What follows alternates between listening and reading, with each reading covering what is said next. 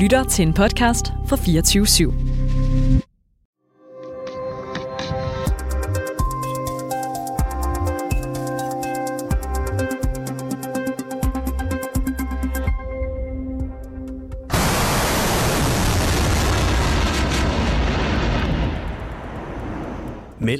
Kl. 07.47 og 8.00 mandag morgen lokal tid, der affyres to ballistiske missiler fra et område syd for den nordkoreanske hovedstad Pyongyang.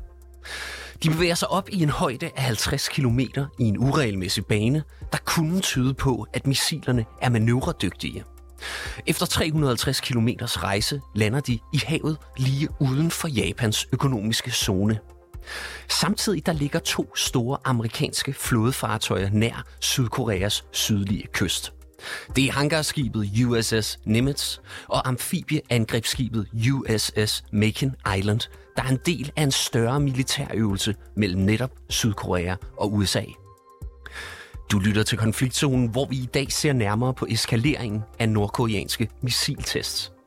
Nordkorea de har i marts alene udført syv tests, forlyder det.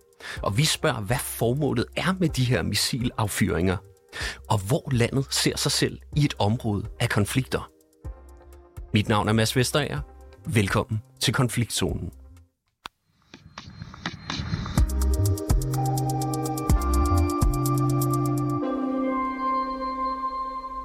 Lasse Karner, velkommen til. Jo, tak. Du er 24-7's Asian-korrespondent med fra Singapore, hvor du blandt andet følger udviklingen i Nordkorea. Over øh, de seneste uger, der har Nordkorea jo udført en række testaffyringer af tilsyneladende meget kraftfulde våben.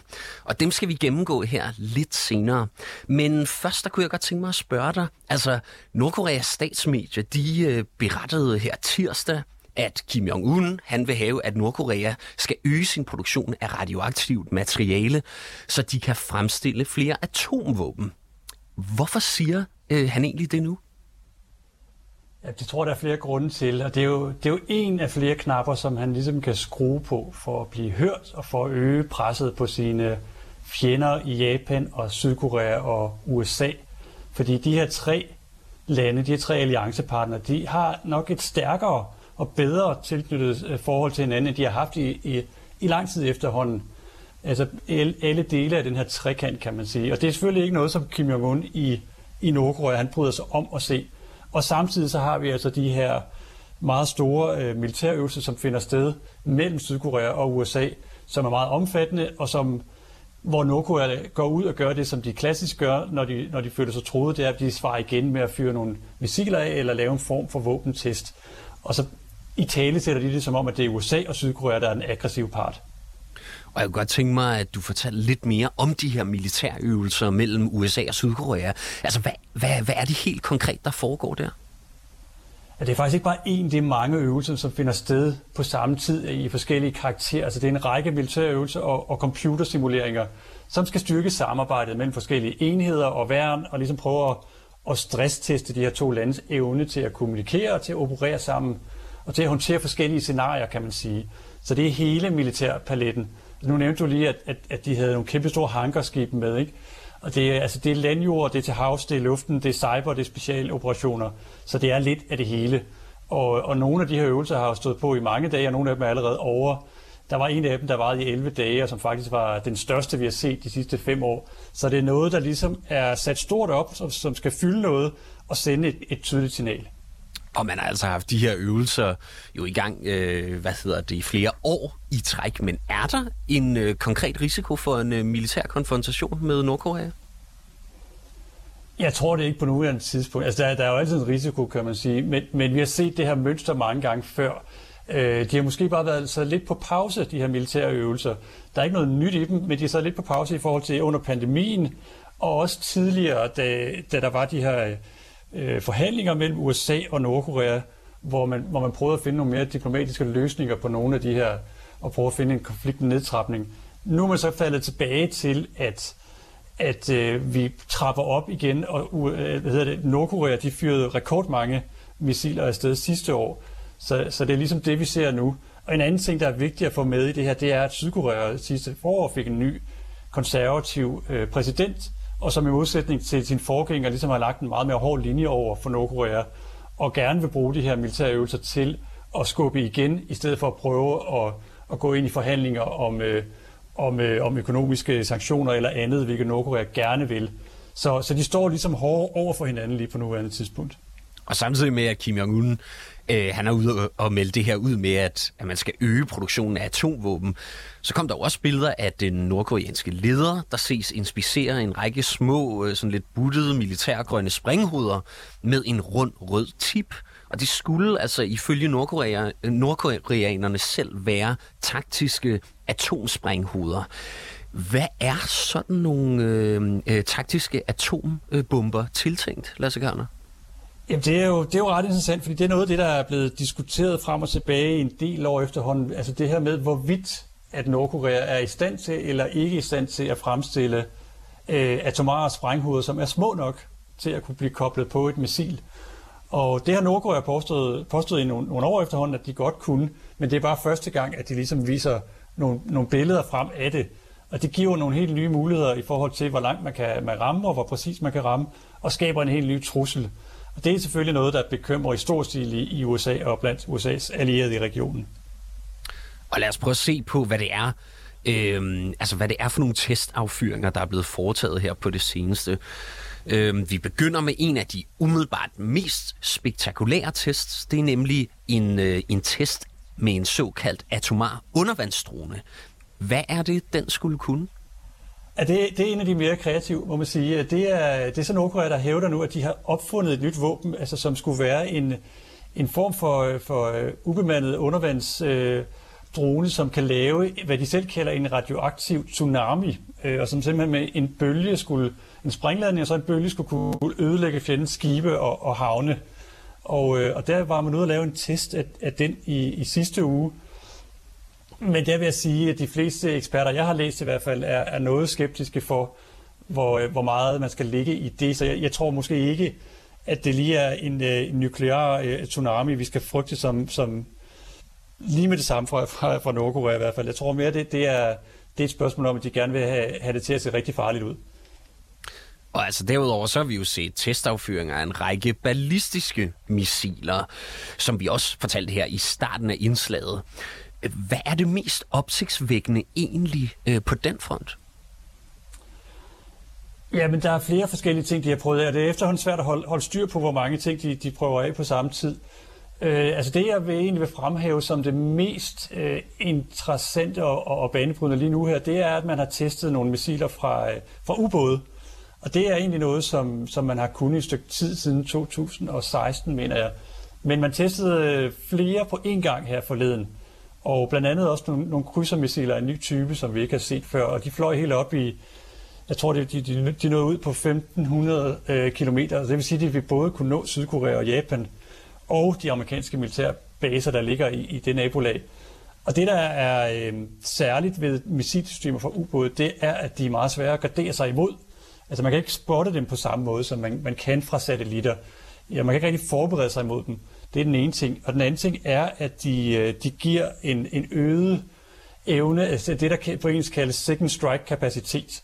Så det vil sige, at hvis vi en dag kommer dertil, at USA og Japan og Sydkorea siger, at nu er det altså nok med det her, vi kan ikke, øh, vi kan ikke blive ved med at, at bare at se til, at de bliver stærkere og stærkere i Nordkorea, og så angriber Nordkorea, jamen så vil de jo prøve at, at ligesom udslette hele det nordkoreanske atom øh, affyringsarsenal så hurtigt som muligt med, med et ordentligt brag.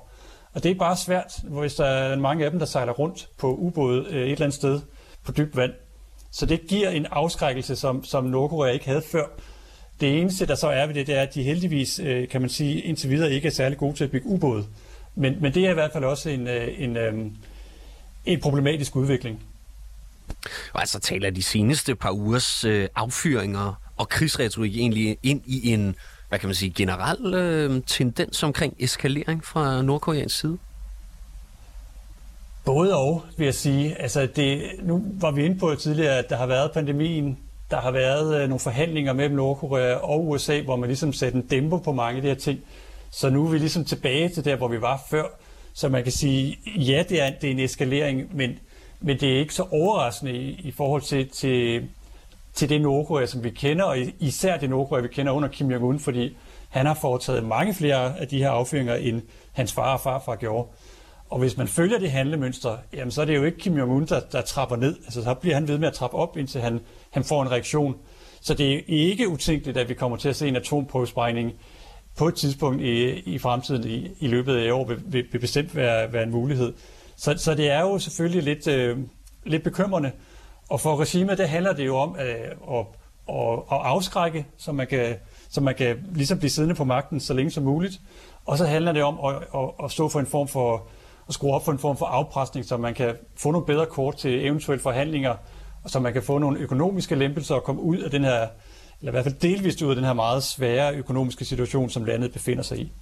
Hvordan forholder nogle af Nordkoreas samarbejdspartnere sig egentlig til det? Altså der er jo blandt andet, øh, hvad hedder det, Kina, der ligger lige ved siden af Nordkorea. De må vel også, øh, hvad hedder det, følge de her missilaffyringer tæt? Ja, det gør de bestemt. Nu er de jo så ikke rettet mod Kina, men Kina har jo som, som officiel politik, at man ikke vil have atomvåben på den koreanske halvø. Og det, øh, det, er en, det er en politik, de altid har prøvet at føre. Og, og den vil de jo egentlig holde, holde fast i, at de godt kunne tænke sig, at, at man fik rullet det her atomprogram tilbage. Men jeg tror på nuværende tidspunkt, er der ikke nogen, der har nogen illusioner om, at det kommer til at ske. Altså Kim Jong-un, han er fuldstændig fastbesluttet på, at det er det, der er, der er kilden til hans styrke, og det er også det, der gør, at han indadtil over for sin egen befolkning kan blive ved med at bruge så mange penge på, øh, på, på det her militærdiktatur, han har sat op, at der hele tiden er den her konfliktoptrapning, som gør, at han kan i tale sætte øh, landet som værende under konstant øh, øh, trussel på, på, på den store skala udefra. Lasse Karner, mange tak, fordi du var med, og tak for den vurdering. Selv tak.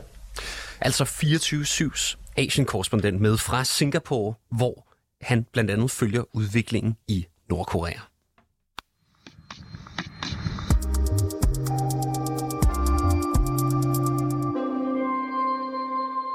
Og så skal jeg byde velkommen til dig, Liselotte Odgaard. Godmorgen. God morgen. Velkommen til programmet. Tak. Du er professor ved Norges Institut for Forsvarsstudier og har et stort kendskab til asiatisk sikkerheds- og udenrigspolitik. Og vi hører jo her, at de mange nordkoreanske øh, testaffyringer sker på grund af en omfattende militærøvelse mellem USA og Sydkorea. Hvor stor mener Nordkorea egentlig, at truslen er fra de lande?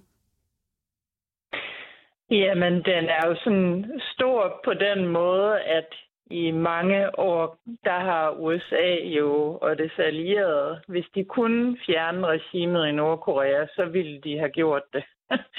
øhm, så på den måde kan man sige, at det er en vedvarende, markant trussel, og USA og Sydkorea har optrappet øvelserne og afholdt nogle af de største militære øvelser i mange år, øh, som handler om altså, at forsvare sig mod Nordkorea simpelthen. Så, så på den måde er det en vedvarende trussel mod regimets overlevelse. Hvorfor er det egentlig afgørende for Nordkorea at ligesom markere sig eller reagere, når det er, at Sydkorea og USA de laver militærøvelser sammen? Jamen, de er jo nødt til at afskrække de andre fra et angreb, og det er jo det, de altid har frygtet, at, at USA øh, rammer dem, øh, eller forsøger at ramme dem med henblik på at fjerne regimet. Og der viser de jo nu med en hel masse tests, de har gennemført de sidste par uger, at de har et helt meget bredt arsenal af våben, som gør, at selvom USA øh, skulle finde på at ramme dem, så kan Nordkorea alligevel svare igen. Øh, og det gør det jo super uattraktivt for USA at prøve på noget, kan man sige. De har jo blandt andet vist, at de, eller de påstår, at de har atomsprænghoveder, de kan sætte på øh, missiler, der er kortrækkende. Og når og hvis de får det, så kan de jo sådan set ramme Japan og Sydkorea med atomvåben. Og de har jo også i længere tid arbejdet på at have et interkontinentalt ballistisk missil, så de kan ramme det amerikanske fastland. Det er de så næppe lige så langt med. Men altså, det er jo i forsøget på ligesom at sige, og så som den forrige øh, i interviewet også nævnte, de har under, kan fyre missiler af fra under vandet, øh, for eksempel. øh, og for ubåde. Og det gør jo så, at man ikke bare kan, kan fjerne deres kapabiliteter i et hug. Men hvis man går i krig med Nordkorea, så må man forvente, at det bliver en længere historie. Øh, og dermed så fortæller Kim Jong-un jo også, hold jer væk. Og der kan man så sige, at den våbenteknologiske udvikling, den går jo ret hurtigt i de her år. Så derfor så er det jo, at, de har, at der er tryk på i Nordkorea, og de laver en masse missiltest, så det er jo selvfølgelig også en signalværdi, det har. Men når det så er sagt, så er det også nogle tests, de, de skal have gennemført for ligesom at sikre sig, at de her våben kan det, de påstår, de kan. Øh, så vi kommer til at se meget mere af det her, fordi de er nødt til at følge med en udvikling, der går ret hurtigt.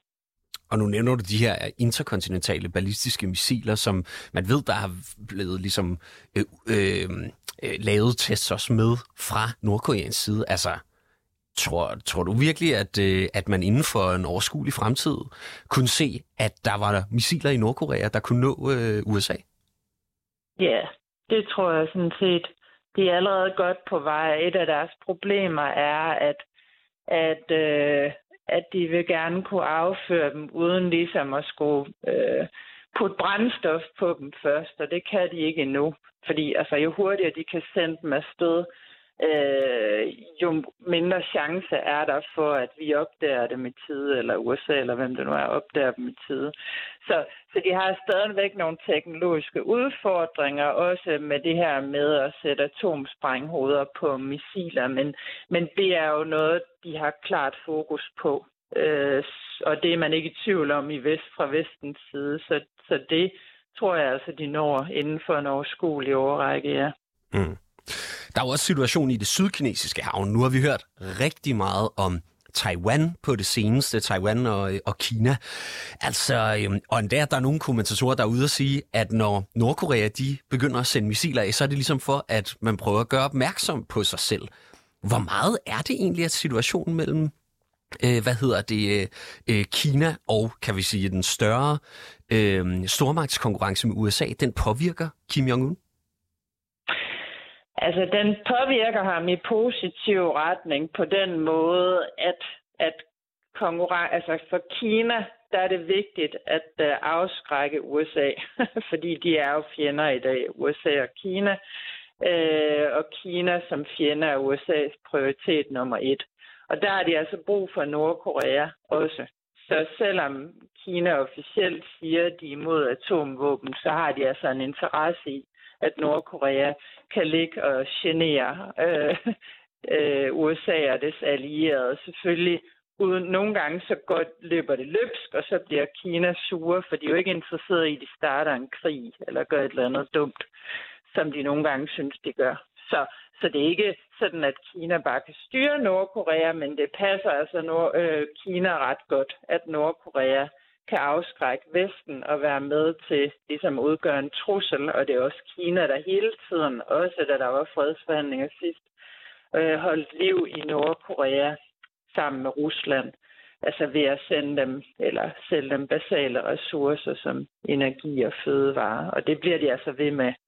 Så de er ikke interesseret i, at regimet forsvinder. De er interesseret i, at det bliver ved magten. Øh, og det er grunden til, at de kan gøre, som de gør, fordi Altså, de er jo nødt til at have handel med nogle lande om basale ressourcer. Der er hungersnød i Nordkorea, så det går jo ikke særlig godt økonomisk, men, øh, men Kina skal nok sørge for, at de overlever i samarbejde med Rusland.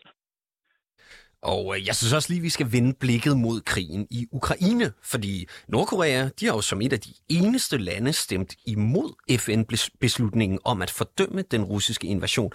Og samtidig så har det nordkoreanske regime altså anerkendt de to ukrainske regioner, Luhansk og Donetsk, som selvstændige. Hvad får Nordkorea egentlig ud af at støtte Rusland i den her situation? Jamen, det er det jo alt mulig grund til, som erklæret fjende af Vesten og er mere og mere afhængig af Kina, så er de jo en interesse i at finde partnere, der ligesom de selv ikke vil være alt for underlagt Kina.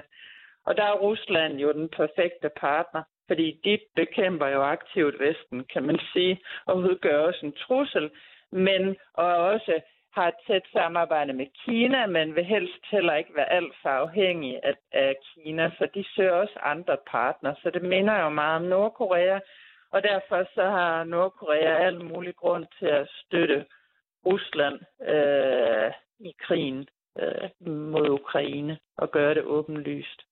Fordi Rusland, og vi har også set, at, at Rusland og Nordkorea har et handelssamarbejde, der også omfatter våben. Så altså, så de har mange fælles interesser, de to. Og hvis vi her til øh, slut ser lidt fremad, Ja, så er der jo været nævnt, øh, eller så er Kina blevet nævnt en del gange her i programmet. Og altså i Kina, der siger man jo om forholdet til øh, Nordkorea, Tunche Xiangyi, som betyder, at forholdet til Nordkorea og mellem Nordkorea og Kina, det er så tæt som læber og tænder simpelthen. Så i, altså, øhm, vurderer du, Liselotte Odgaard, at Kina fortsat kommer til at være en af Nordkoreas tætteste støtter fremadrettet? Ja, det er faktisk også Kinas eneste formelle allierede og har været det i årtier. og det tror jeg, det bliver ved med at være, fordi at, øh, fordi at vi nu ligesom har cementeret, at verden øh, eller at sikkerhedspolitiske dynamikker er styret af den strategiske konkurrence mellem USA og Kina, og de bliver ikke gode venner igen forløbig jamen så har Kina også brug for partnere, der hjælper dem med at tro Vesten og udfordre Vesten øh, over en bred front. Og det vil simpelthen sige, at, at, at i den, øh, altså det trumfer alt, og derfor så vil Kina blive ved med at støtte Nordkorea. Ikke sådan, at de bare kan styre dem, eller synes alt, hvad Nordkorea foretager sig, er, er fornuftigt. Sådan, er, så, sådan vil jeg ikke beskrive det. Men bottom line er bare, øh, de to har brug for hinanden, så de bliver ved med at holde sammen. Liselotte Odgaard, mange tak for din øh, medvirken og din vurdering her i dag. Selv tak. Som sagt altså professor ved Norges Institut for Forsvarsstudier.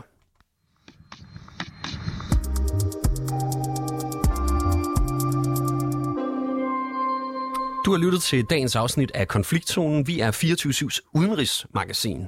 Mit navn er som sagt Mads Vesterager, og holdet bag programmet, det er Christine Randa og Sofie Ørts. Og i regiet, der sad producer Oscar Chauffeur. Du kan lytte til programmet direkte mandag til torsdag fra 8 til 8.30, men du kan selvfølgelig også høre programmet som podcast. Tak fordi du lyttede med.